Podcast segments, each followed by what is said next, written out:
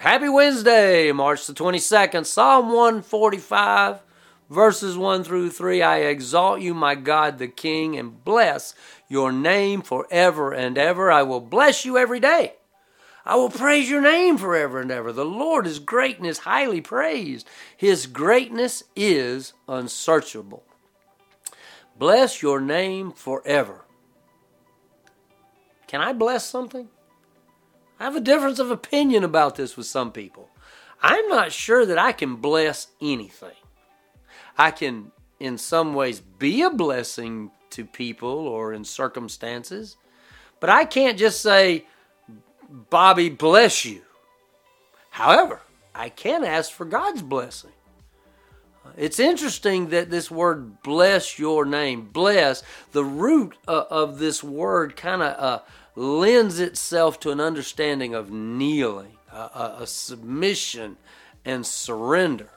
Uh, so to bless God forever is to honor, to bow, to submit, to surrender to God. See, to bless God every day, to honor, bow, revere God in every way, you see. If I'm going to bless God, to bless God's name every day, then, then it's going to be in my submission.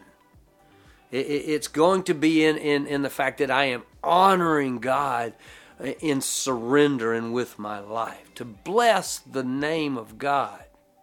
You see, in a busy day, it's really easy to forget God.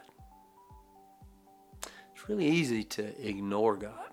It's probably easier to ignore God than to forget God. See, when we, we look at this psalm and we talk about the idea of exalting God, and, and we've talked about what it means to be blessed or to be happy or to have this joyful contentment in God, it becomes important for us on a daily basis to focus, to tune our hearts and minds into God, into the things of God. You see, God is the source of life.